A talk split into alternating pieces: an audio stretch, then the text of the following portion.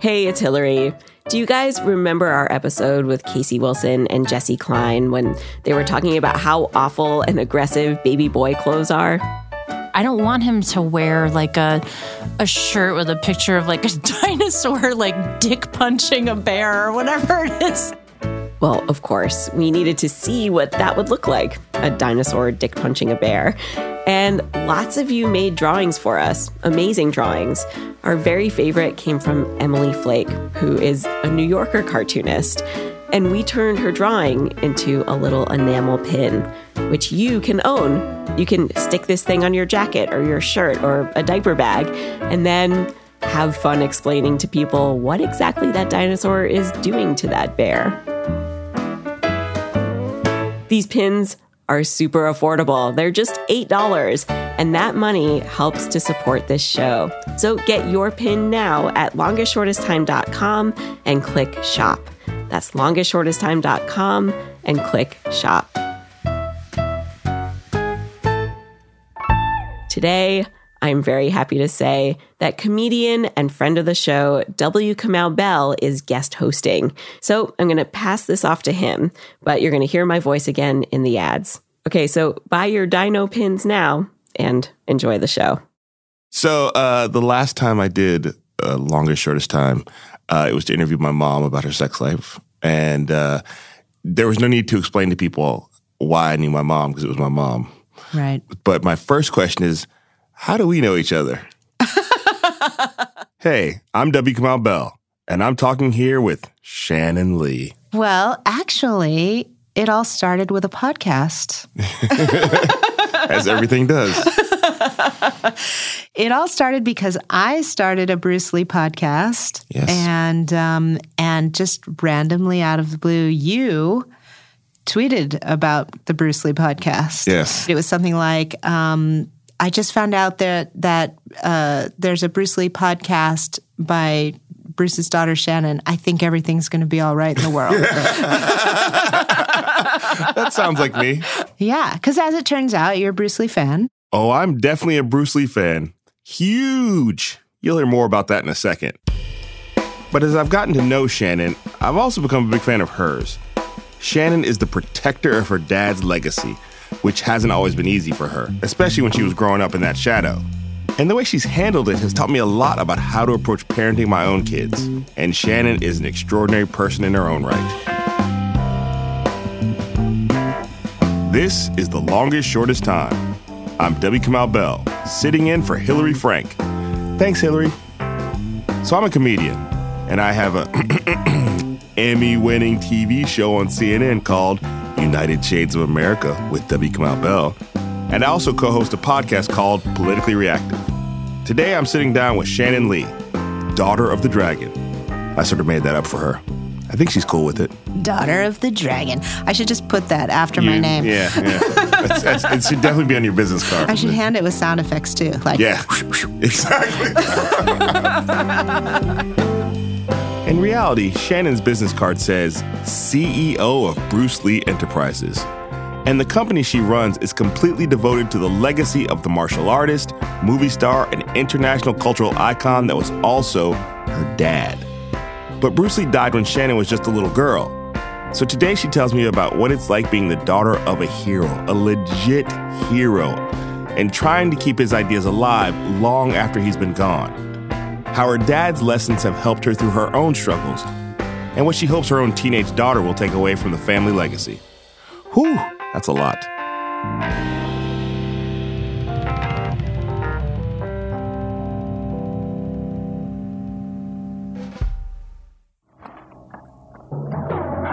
Okay, so this is the sound of one of my favorite scenes ever in a Bruce Lee film.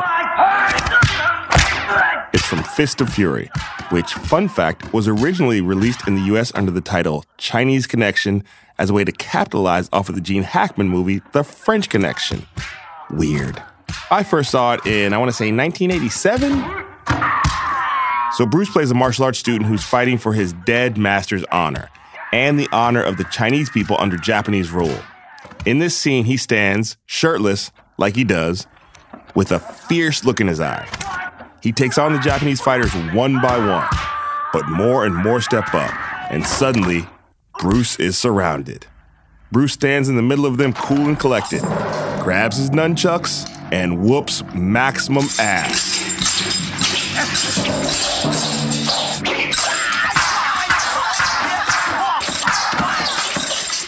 I first saw this movie when I was 14 years old, and I couldn't believe how cool and strong this dude was.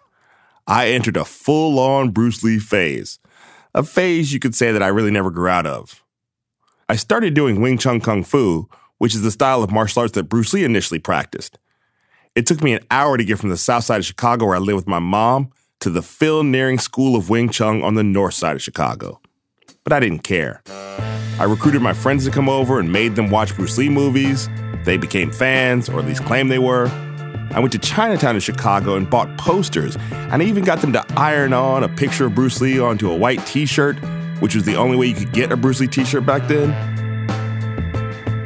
And the reason I was so into Bruce Lee, the reason why I only have two tattoos, one in honor of my mom and one in honor of Bruce Lee, is not only because of Bruce Lee's serious badassery in the field of combat.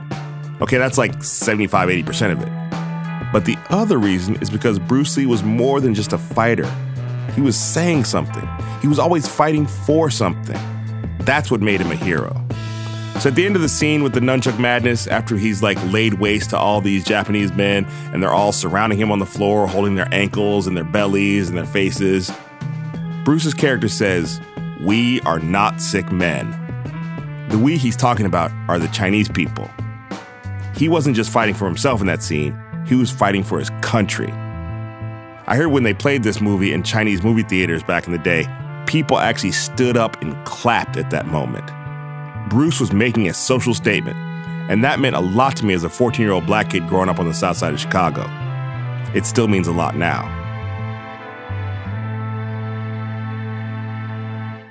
This is the side of Bruce that Shannon connects with too. Over the years, it's not her dad's films that she's turned to for guidance, it's the writing he left behind in journals. It's his philosophy and his way of being in the world. The Bruce Lee that stood up for Chinese men as more than just punchlines in the film industry.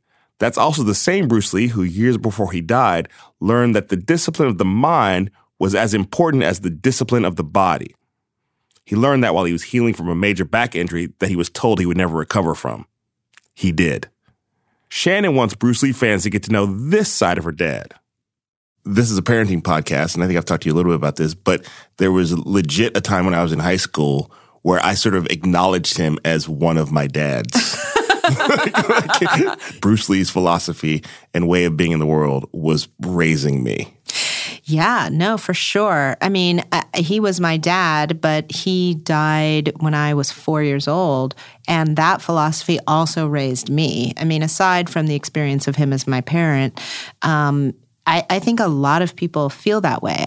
And, you know, he had a philosophy that was all about how to live your life, uh, um, you know, in, in, the best way possible and in the most individual way for yourself, like how to be the best version of yourself that you can be.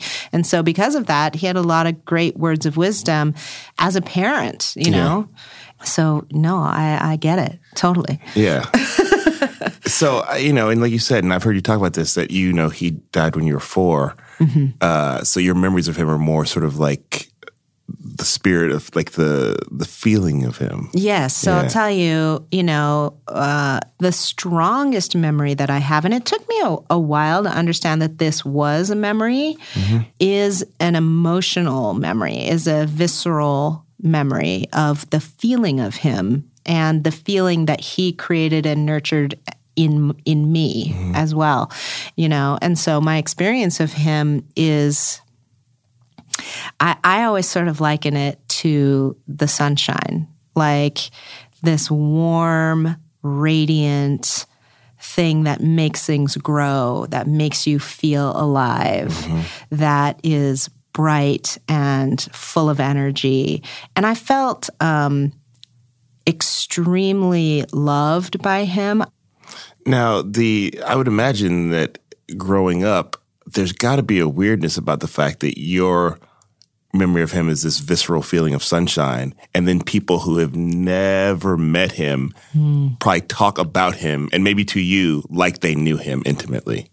Yes. I mean, it still happens today. I run into people who want to tell me all about him. Mm-hmm, Well, you know, Bruce Lee was like this. And I'm like, oh, really? Yeah, is that what he was like? Oh, is that what he was like? Oh, okay, okay.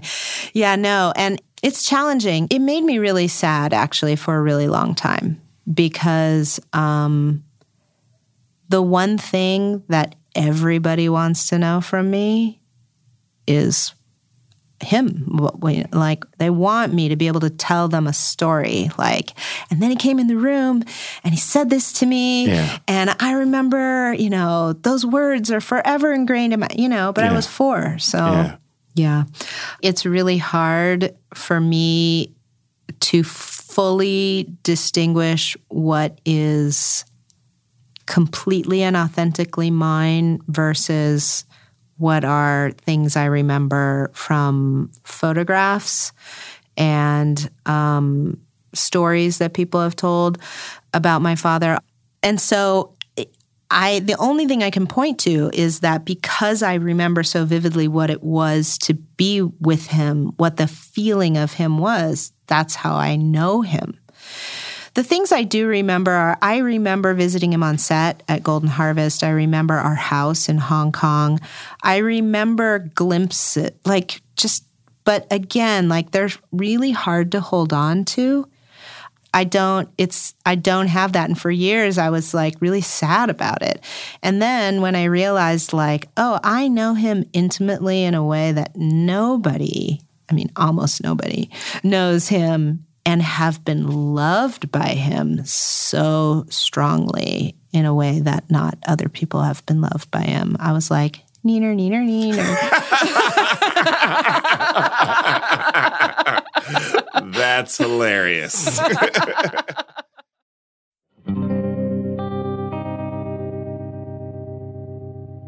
Bruce Lee died suddenly in 1973 at the age of 32 after having a negative reaction to a pain medication. It caused swelling in his brain. He entered a coma and couldn't be revived. Shannon's mom, Linda, was only 28 at the time, and she was now the single parent of Shannon and her older brother, Brandon. At the time, they were living in Hong Kong off of the money Bruce had made as an actor, which when he died wasn't that much. So Linda moved her children back to the United States, eventually settling in Los Angeles. And to help support herself and the kids, she sold her stake in Bruce's production company. The company had ownership in three of Bruce Lee's films. One of those films was Enter the Dragon, which was released after Bruce's death, and that's the film that catapulted him to international fame. Nobody saw that coming. His family was left with no financial stake in these movies. Shannon left LA for college in New Orleans, where she trained as a classical singer. After graduating, she decided not to pursue music. Instead, she nannied, had an office job for a few years, but she didn't really feel fulfilled. Her brother Brandon was living in Los Angeles, working as an actor and director. Shannon decided to try to join him out in Hollywood. I made this big plan. Okay, I'm going to move back to LA. I'm going to act. My brother's going to we're going to be with my brother. We're going to be mm-hmm. together and then and then he was killed right before I was supposed to move back. In 1993, Brandon Lee died in an accident on set while filming The Crow. He was 28, and he was beginning what many thought would be a promising career in Hollywood. The Crow became a big hit after he died, the same way Enter the Dragon became a big hit after his dad died. Brandon's death was so sudden and awful that Shannon hardly knew what to do with herself. Um, I moved back anyway and sort of went through with the plan anyway, but it was in the midst of like years of grieving and, you know, just just and not having that anchor that I was hoping would Yeah. be there for me. I was really struggling as a human being. At her lowest, Shannon started to turn to her dad's writings. She'd page through, reading things she'd read before, but now they felt different. I came across one quote of his that really f- hit me in that moment. And I, I might not get it exactly right, but it essentially was um, the medicine for my suffering I had within me all along, but I didn't take it. Um, and and the quote goes on from there, and I thought, oh, the medicine for my suffering. I I have within me. I have the ability to alleviate my own suffering.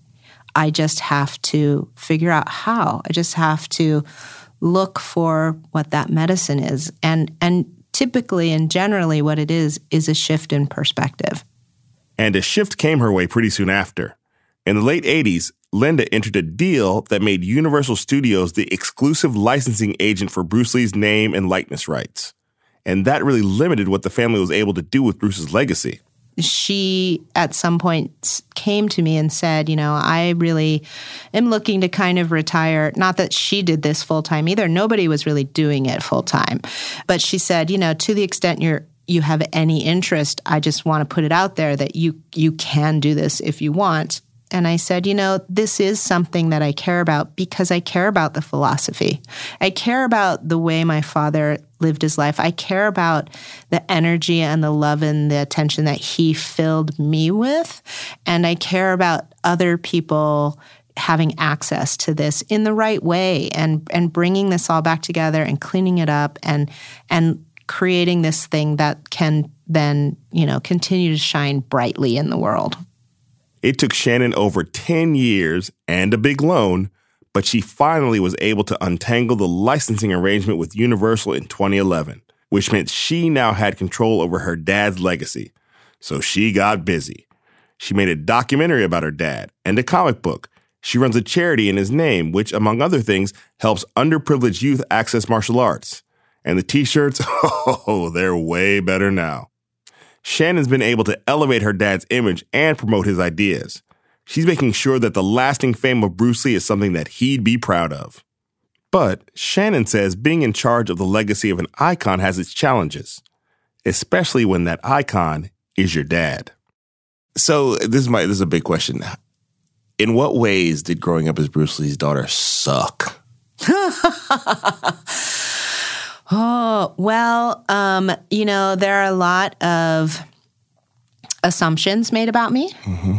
It, also, being a daughter, um, a lot of people feel really free to say really crazy stuff to me about the fact that you know, oh, you know, my brother was killed in an accident. Oh, it's too bad there are no more sons left. Or, oh my God. I need to, I have a daughter, and I've had people tell me that I need to have another child so that there'll be a boy. Oh my God. These are things people say? Oh, yeah, sure. Yeah. Still like now, I oh, guess. Yeah. Oh. Well, I mean, now I'm getting past the childbearing Yeah. ages. They've given up that Yeah, horrible, so- sexist, misogynistic, patriarchal dream. yes, exactly. um, I've had people like like when I first started acting, I had somebody took out a full page ad in it was either the Hollywood Reporter or the Variety against me, saying that I was a fraud and that I and that I shouldn't uh, that I was just trying to. People say all the time that I'm just trying to make money off, his of his legacy. off of his legacy and his name. You know, I mean that that stuff. And that's one of the weird things. Like, yes, and like, like I'm not, I'm not like I didn't buy his legacy off the off of the internet. I didn't buy the rights to his life in an auction. I'm the kid.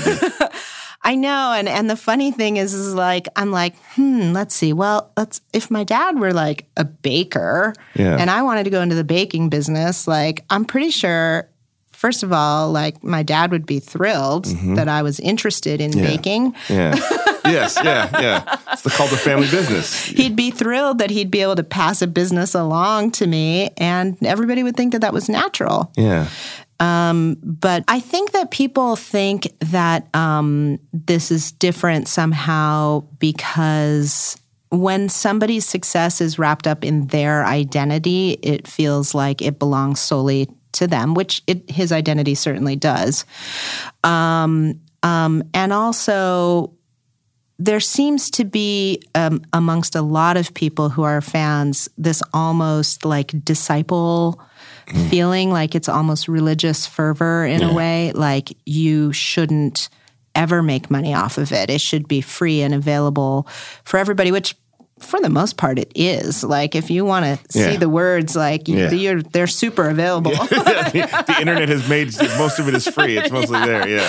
Yeah. right you know um and and so I think people feel a little bit like you know there's a, a quality to it where it shouldn't be attached to money in any way.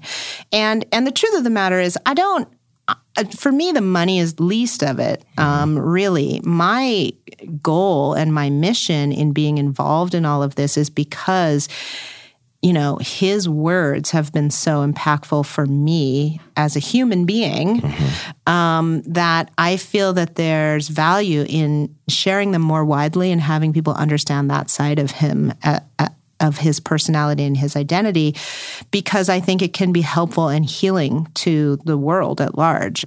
But yeah, there there is a certain um, a sense about it that I should be doing something else with my life I mean, you. I feel like I, when I think about you, it's funny to say this, but I do think of you in the same similar category as Michael Jordan's kids. Mm-hmm. Like everybody wants them to play basketball. Mm-hmm. Turns out not that good at basketball. like better than me, but not Michael Jordan. And I would right. imagine that in your life, like you said, when you were acting, that there was a lot of there's sort of like ex- expectations that you would be the martial artist that he was. Oh, totally, yeah. totally. I mean, everybody um, immediately assumes that I'm an expert martial artist. Yeah. And I studied martial arts for many years, but but there's no, I mean, it's there's just yeah. no comparison. Like, yeah. I mean, yeah. I mean, it's just stupid to even say. Yeah. I have not dedicated my life to it. Um, when I got into acting, I got into it for the same reasons my brother did, because we're both creative people. And I wanted, I was interested in it as a craft.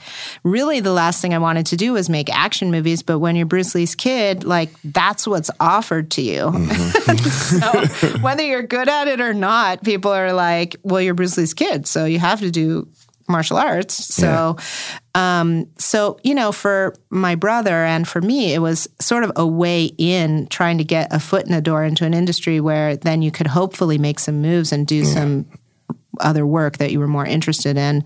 He was definitely more on that path than I was. I mean, my acting career was, you know,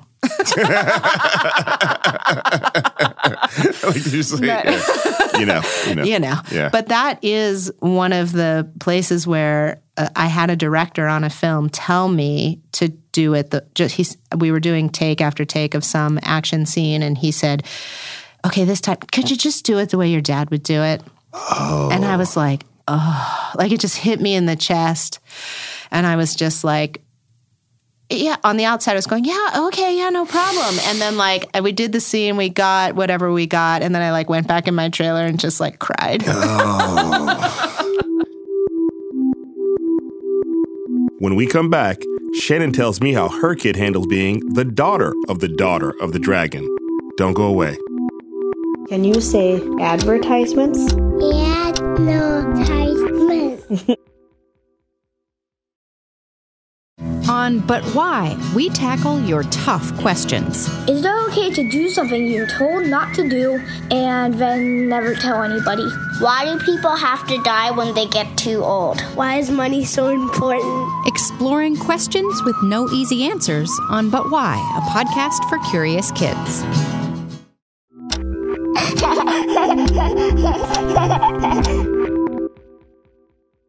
We're back with Shannon Lee and me, W. Kamau Bell. So Shannon was working really hard to ensure that her dad's name and legacy would be preserved. And in the middle of that, she started her own family. Shannon's daughter was born in 2002. So one time I asked you to do something. I can't, I can't remember what. I was like, like I got this thing. I want you to be a part of it, and you come up here and do this thing. Come to San Francisco, and you're like, I can't because of my daughter. Yeah. Yeah. Mm-hmm. And I was just like, I felt like you sort of like explaining it. I was like, I got it. Yeah. I got it. I have two kids. I have two. I no parent ever has to explain to me, mm-hmm. you know, even if you're using your kids as an excuse, you weren't. But I feel like parents are allowed to even do that. Like that's your way of saying no. But so I, but I was immediately like, I want to be clear to you, like I totally get it. Yeah. I totally get it. You don't need to. This thing is not worth that. None of this showbiz nonsense is worth yeah. not being there for your kid. No, so, I appreciate that. Yeah. So talk to me about. We're gonna put all Bruce aside. Okay. If that's possible. If it's possible. yeah, he, manages to sneak up. He he's, does. He's very stealthy. he is. Yeah. What? Talk about being a mom. Yeah. Oof, being a mom. Um, I love being a mom. It's as I'm sure every parent knows super challenging um, and, and, but to me in a good way um, um, see it's already happening. So as far as like my father's philosophy goes anything that is a challenge like this is such a huge growing uh, moment for me as a human being, right? And I guess for me, what I would say is I always wanted to have kids. I, I can't tell you why, but I just always wanted to have kids. I always thought actually I'd have more than one kid, but I have one. And um, it really, the thing that I really liked about it is it actually helped focus my whole life because the, I know what the priorities are. I'm also, I should say, a single parent. Yeah. So, so as a single parent, um, not that my daughter's father isn't around, but she spends most of her time with me. So, so um, that's a really great thing for me to to be able to have that that focus and always know. I mean, it's challenging. Like like on a day like today. Today was my daughter's first day of high school. Oh wow! What yeah. You, wow! what, what, are we doing here? I know. So I drove carpool this morning. Yeah. I dropped her off, and then I had to go to all these meetings and come yeah. here and I so I had to just make sure like okay how's she going to get home from high school I mean she's 14 now yeah. so she, I don't have to be with her every second but yeah. um you know, every day is first figuring out how to care for her and then figuring out how to rest, fit the rest of my schedule in. Oh, and it's a busy schedule. In addition to driving around her teenage daughter, Shannon runs three companies and a charity in support of her dad. So I wanted to know do you ever get to be Shannon? Are you always Shannon Lee, daughter of the dragon? I'm sure somebody pitched you that movie at one point. Well, you know, it's a good question because when you're asking me like, what are the things that suck? I, I would say, I would say one of the issues is navigating your way through your own identity is is difficult. You know, um, and and luckily, um, I in some ways, I have my dad to help me with that because his philosophy was all about self actualization and walking your own path and being your best self. The hard part is that when everybody else identifies you a certain way, a lot of times there's a lot of junk that you have to kind of weed through. Mm-hmm. There have been times in my life, my mom, when when we were little, would tell us, "Don't tell people that you're Bruce Lee's kids. Let them get to know you for who you are, and then they'll already like you or not like you based on that. And then when they find out you're Bruce Lee's kid, it'll just be interesting. Yeah, yeah, know? yeah. Just, yeah. or that weird thing about like, I don't like you. I'm Bruce Lee's kid.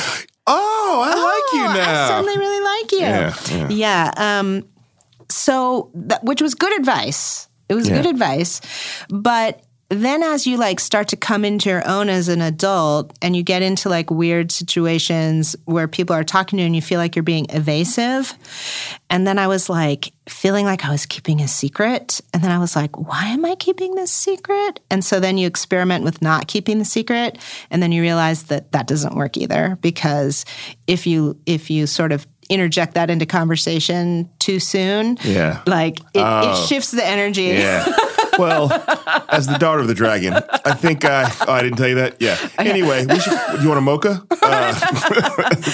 because you never know, honestly when somebody is a fan or not a fan. I mean, everybody knows the name, so everybody's going to go like, "Oh, really? Oh, cool," you know. But there are some people who will just suddenly like, you know mm-hmm. and yes. then and then they're looking at you differently yeah. and then they can't help but treat you in some kind of different way whether it's reverently or whether it's like they just you know so it is something that you, i'm just constantly playing with the level of that and then i don't know it's like nobody else is bruce lee's kid i yeah. mean so it is part of who i am but I'm not really sure what what that has to do with who I am. Yeah, oh yeah. No, that's I would where's the I mean, I think of this as with with my daughters. I have two daughters. Uh, mm-hmm.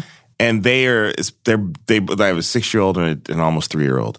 Uh, and they both now realize that like dad is this thing that is. I mean, I'm not famous like your dad, but I'm a little bit. I'm famous ish. Famous ish. Yes, of course. So that people recognize me and want to see me and take pictures. And my daughter Sammy like will like want to be in the pictures. And sometimes we'll meet people who are like, oh, like my daughter Juno as a joke will just say like pretend to be somebody and speak and go, "Hi, I love your work," which is what people say to me all the time.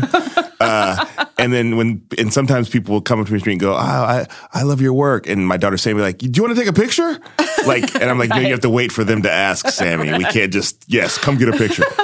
But they sort of see this thing that is famous and that people look at me differently than they look at other people's parents, and Right. and they like the fact that people like them because I'm their dad, and it sort of feels good, and it, you know they all sort of it's sort of a fun experience to see people sort of get excited when they see me.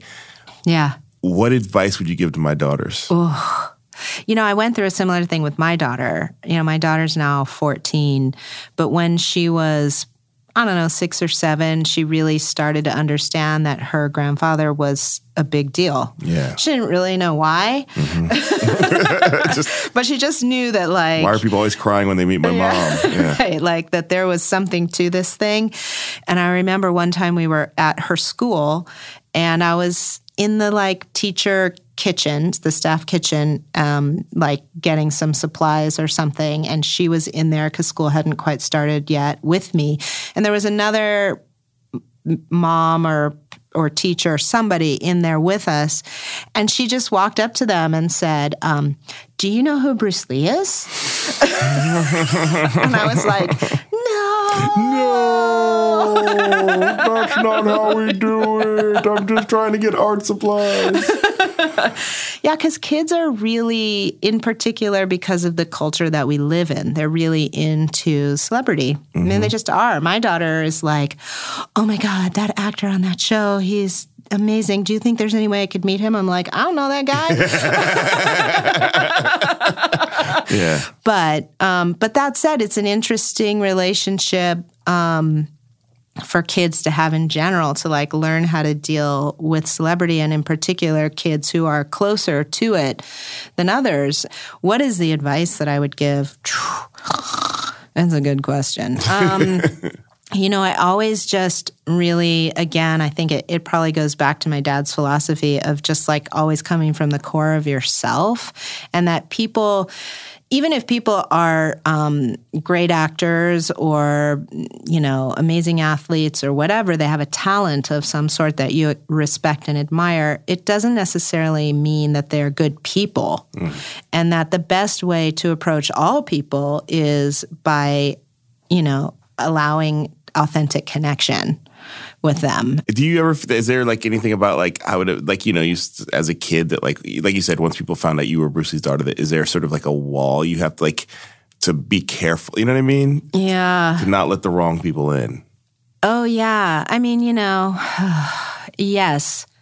I mean, I I have a Facebook page like a lot of people have, and I have a rule on my Facebook page that I actually have to know you and be friends with you in order for you to be on my Facebook page. She we've had we have currently right now a social media stalker who won't stop that she just it's a woman and she just won't stop um, trying to be our friends on social media in some way. And she's gone to the um, point of making false um, profiles of me and of my daughter and then trying to get people who know us to friend her so that then she can actually get an actual connection to us. And i mean and she's made profiles of not just me and my daughter but even my daughter's friends and and my own friends as well. And then i have to tell them i'm like i'm sorry that this is a bad benefit of being friends with me is that you get stalked by bruce Wow. lee fans Wow. and so then I have to take those profiles down, and Yeah. and I don't know how to make it stop. Um, and so she gets requested all the time by people, and we've had to have very strict conversations about social media and about keeping her account private and not friending people she doesn't know and not posting anything she doesn't want somebody to see. You know, I mean, it's a parenting conversation as it is, but Yeah. it's like it's Yeah. it's got a little extra 2.0 on it. yeah. It's got a little. It's got a little. Yeah. In a minute, the incredibly cool movie idea that unfortunately Shannon won't let get made, for reasons I agree with. Plus, Shannon tells me a family secret that seriously blows my mind. Oh, you're coming back for this. Oh, you have your mouth full, don't you? Advertisements. What's under here? What's under here? We're back with Shannon Lee and comedian W. Kamau Bell. That's me. Shannon's job now is mostly about finding ways to make sure that projects that use her dad's name and image also draw on his ideas, the philosophical side of him. Shannon says she regularly gets approached by movie production companies with big pitches that don't really fit the message she's trying to get out there. I mean, we had somebody who wanted to create a CG likeness of him and put it in a movie, and they basically wanted to make like a buddy cop film, like Rush Hour. And there Oh my were, and they had a script, and there were scenes of my dad like scaling walls like Spider Man because he's like so superhumanly Yeah, kung fu yeah, strong. Like yeah, I don't know, yeah, yeah. what that means. And I was like, oh my God, this has nothing to do with Bruce Lee. This is just has to do with the fact that you see that there's value in his name. They want to slap Bruce Lee on as many things as they can slap Bruce Lee on. I'm sure they'd be creating chains of martial arts schools and uh, you know uh, who knows what, but all sorts of things that if not done right, would be devoid of the real meaning of his legacy and who he was as a human being. so when somebody does do something with his legacy, I would have does that make you which is worse, the level it makes you frustrated with on a personal level or the business level? It, it's it's more frustrating on a personal level. It's also frustrating on a business level because they're, you know, because this is my business, this is what I do, um, and I'm and I work so hard to try to do it well and in the way that my father would be proud of, and then to have somebody come along and just you know bastardize the whole thing is is really frustrating So I mean, you know, you're the you're the holder of the legacy now with the Bruce, Lee Enterprises. Uh, that bakery is it's doing things, doing a lot of things. It you, know. I, I read about like you're just you're working on a new show right now. It's like it's it's moving. It, I feel like to me like. There's only bigger and bigger things out there for Bruce Lee Enterprises, uh, especially once I'm named an official member of the company. But uh, uh, I got a lot of ideas, Shannon. excellent all right Uh, but do you foresee your daughter being the next person? You know, I think I would take the the same tactic that my mom took, which is I want my daughter to be her own person. If my daughter wants to be a vet or you know physical therapist or I mean, whatever is her thing, you know. Um, uh, I'm happy for her to do that. She by no means has to do this. If she has a genuine interest in it, then I'm more than happy to nurture whatever genuine interest she has Yeah. whether that has something to do with our family or not. Yeah. So uh, you talked about your uh, like your daughter at six years old, sort of like sort of realizing that her grandfather was this person who was this bigger than life person. Wh- Where is she with it with him at fourteen? You know what's interesting? We were just talking about this. So, so this is going to sound crazy, especially to a lot of the Bruce Lee fans out there. But my daughter has not seen all of the movies. Oh yeah, somebody's head just exploded. Yeah, somebody's head just Yeah, for sure. yeah. And we were just My head's actually a little bit. Yeah, Oh no. I know. No, I know. no, I get But- it. I get it. It's, yeah, these are just old movies now. Well, and it's not that. It was at a certain point in time, they're violent movies. Yeah. And so at a certain point in time, when she was conscious enough to like understand what's happening on the screen, she didn't want to see those movies because she was a kid for many years who didn't like any kind of violence in movies. But so she was just saying to me, you know, we should watch the movies. I feel like I I feel like I need. And you know, actually, last summer we went on a trip to Italy and we went to Rome. And so the night before we went to see the Colosseum, we watched Way of the Dragon. That is such a, an interesting way to go. Well, while we're talking about Rome, your grandfather Let me tell you. Let me drop some other history on you. Oh my God. If you don't know what we're talking about here, then I'm not sure we can ever be friends. But let me help you out. Way of the Dragon is a Bruce Lee film set in Rome, and there's an epic, again shirtless, fight in the middle of the Colosseum. What is her reaction when she sees when she watches like like Way of the Dragon? How is she watching it? How is what is he what is her thoughts about it? Well, it's really funny. I mean, she loves seeing her grandfather, and she always refers to that movie as the movie where where Gong Gong. That's what she calls him. Um, it's his grandfather in in Chinese, and um, she said. Oh, that's the movie where Gong Gong fights that really hairy guy. For those who are not aficionados of Way of the Dragon, that hairy guy is Chuck Norris. That's right. And he's very hairy in that movie. It's 1970s chest hair that covers his entire body. and Yeah. part of his back. Yes, yes, part of his back. It's actually one of the plot points of the of the movie is That's his right. hairiness. Uh, so she loves seeing him. She loves seeing those moments. I think as a movie, she wasn't too impressed. you know, I mean, it was a different time. Yeah, it's so funny to think of that was your dad's directorial debut. Debut. So he, that's a movie he put a lot of time and effort into. Oh, yeah. And then to think of his granddaughter, like that guy's got a lot of hair. like just sort of like you know, like Yeah, so you know, we need to sit down and watch the uh, um, all the other films. She has not seen them all. wow. Yes, certainly. So- You've made some heads explode there. Yeah, Yeah. we have a marathon that's forthcoming. if you want to be a part of it, I, that's funny. You can tell I was like, well, when, when, let me look at my schedule. When, when is that? Is that open to to people who are not, you know, elite? Um, Shannon, I'm still waiting on my invite to that marathon.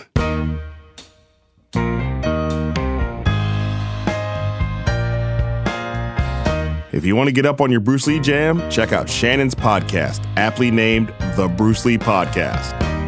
We'll put a link to it on our website, along with links to learn more about Bruce Lee's life, philosophies, and see that clip I was talking about at the top of the show. Find this stuff at longestshortesttime.com. And while you're there, tell us how have you navigated the legacy of a parent? And what embarrassing things did you do in high school out of your love for Bruce Lee? Think you can top me? I dare you. Leave your thoughts in the comments for this episode. That's episode 138. The Longest Shortest Time was created by Hillary Frank. This episode was produced by Abigail Keel and Kristen Clark and hosted by me, W. Kamau Bell, Emmy Award winner. We are edited by Peter Clowney. Our engineers are Pete Karam and Jared O'Connell. Our technical director is the Reverend John DeLore. Our music is performed by hotmoms.gov and directed by Allison Leyton Brown. We get editorial support from Ann Marie Baldonado, Antonia Akatunde, and Rekha Murphy. Special thanks this week to Eric Jorgensen at Earwolf LA. And don't worry, Hillary will be back next week with a brand new episode. She's talking to a couple who had a hard time deciding where to send their daughter to preschool. Been there. It just seems like a bunch of people trying to teach my daughter what it means to be black. Do not miss that show. Subscribe to The Longest Shortest Time in Stitcher or Apple Podcasts or wherever you listen. And as always, The Longest Shortest Time is looking for your stories. Send in anything surprising about your family. Go to longestshortesttime.com and submit your story. 是是